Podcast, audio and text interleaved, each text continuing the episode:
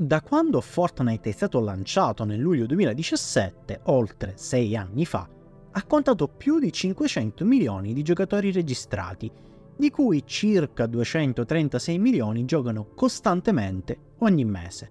Si stima che nel quinquennio che va dal 2017 al 2022 Epic Games, l'azienda publisher di Fortnite, abbia incassato 26 miliardi di dollari dalle vendite dei contenuti in game, in particolare dalle skin e dagli altri oggetti virtuali che in italiano vengono spesso chiamati cosmetici, dall'inglese diretto cosmetics, in modo in realtà del tutto fuorviante, ma serve comunque per indicare semplicemente quei contenuti che cambiano l'aspetto dei personaggi senza andare a intaccare le prestazioni del giocatore, comportando quindi solo una modifica estetica e non sostanziale.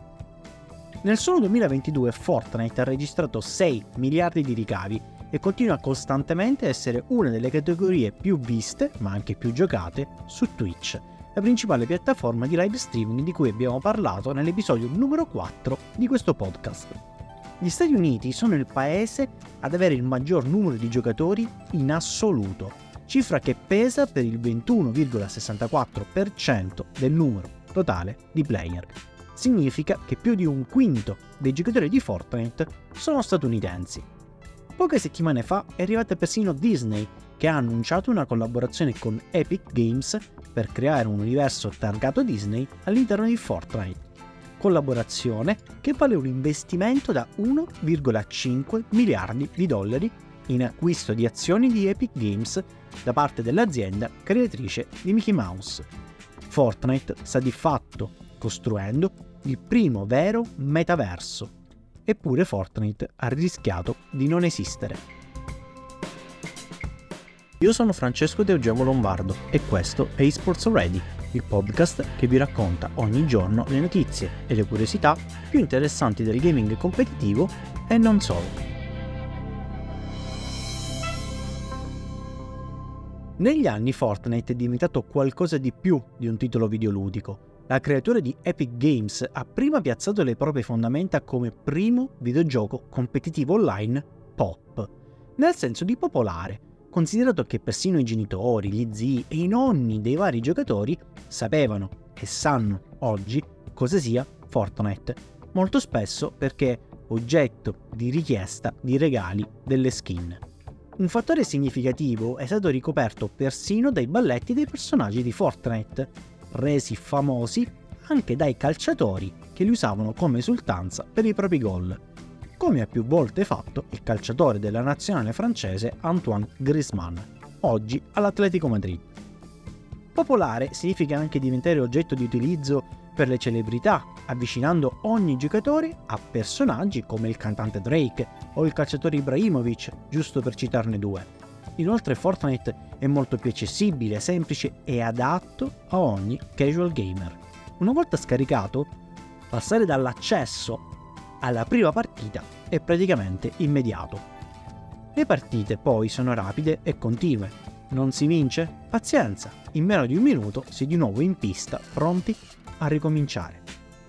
A sintetizzare al meglio il fenomeno Fortnite è stato in particolare Brian Feldman sul New York Magazine del 2018.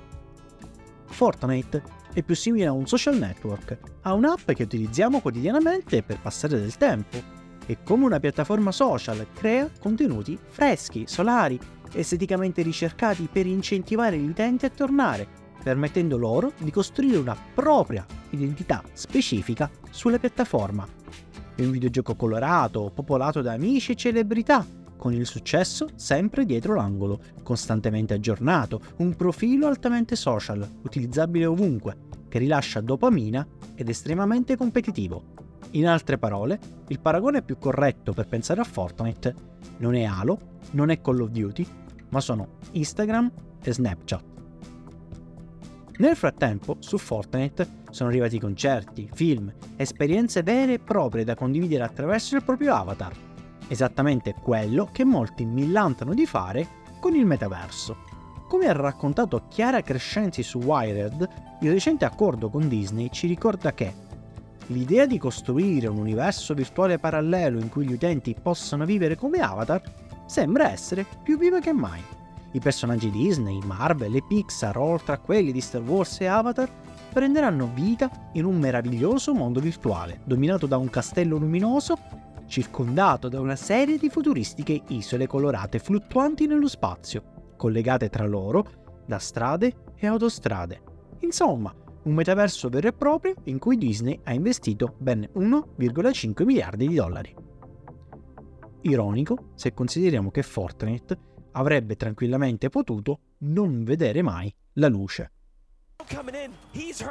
It's a 2v1. What you gonna do? Got a player behind him. Chulex gets broken out here. Cammy still giving him a run for it. One build. No builds. 2v1. He's healthier, but there are two. Cammy goes in. No shot hit. Chulex finds it. Siphon comes through.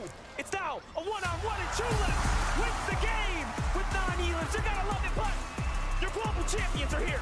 Secondo quanto riportato da Rod Ferguson in un'intervista a Game Informer, Fortnite era stato vicinissimo alla cancellazione. Ferguson non parla a caso. Fino al 2012 era il direttore della produzione di Epic Games. Fortnite infatti era stato presentato ufficialmente l'anno prima, nel 2011, come uno dei prossimi giochi in sviluppo del publisher. Ci sono voluti più di sei anni prima che fosse pronto per essere lanciato al pubblico e nei primissimi anni di sviluppo, più volte Epic Games è stata indecisa se continuare o meno.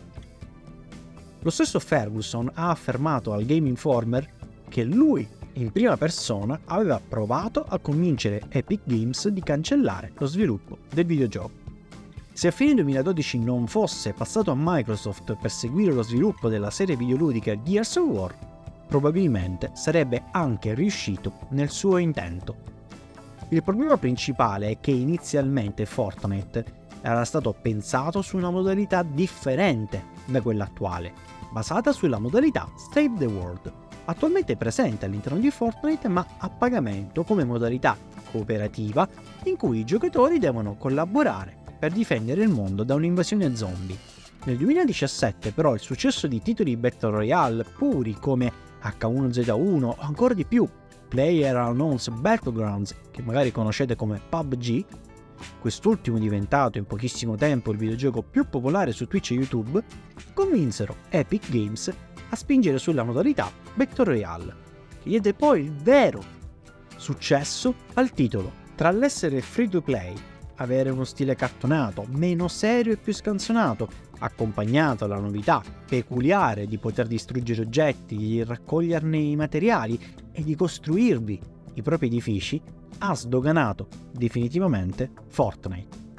Oggi Fortnite prova a compiere un ulteriore passo in avanti, proponendosi di fatto, grazie anche all'apporto di Disney, come la prima vera piattaforma popolare del metaverso.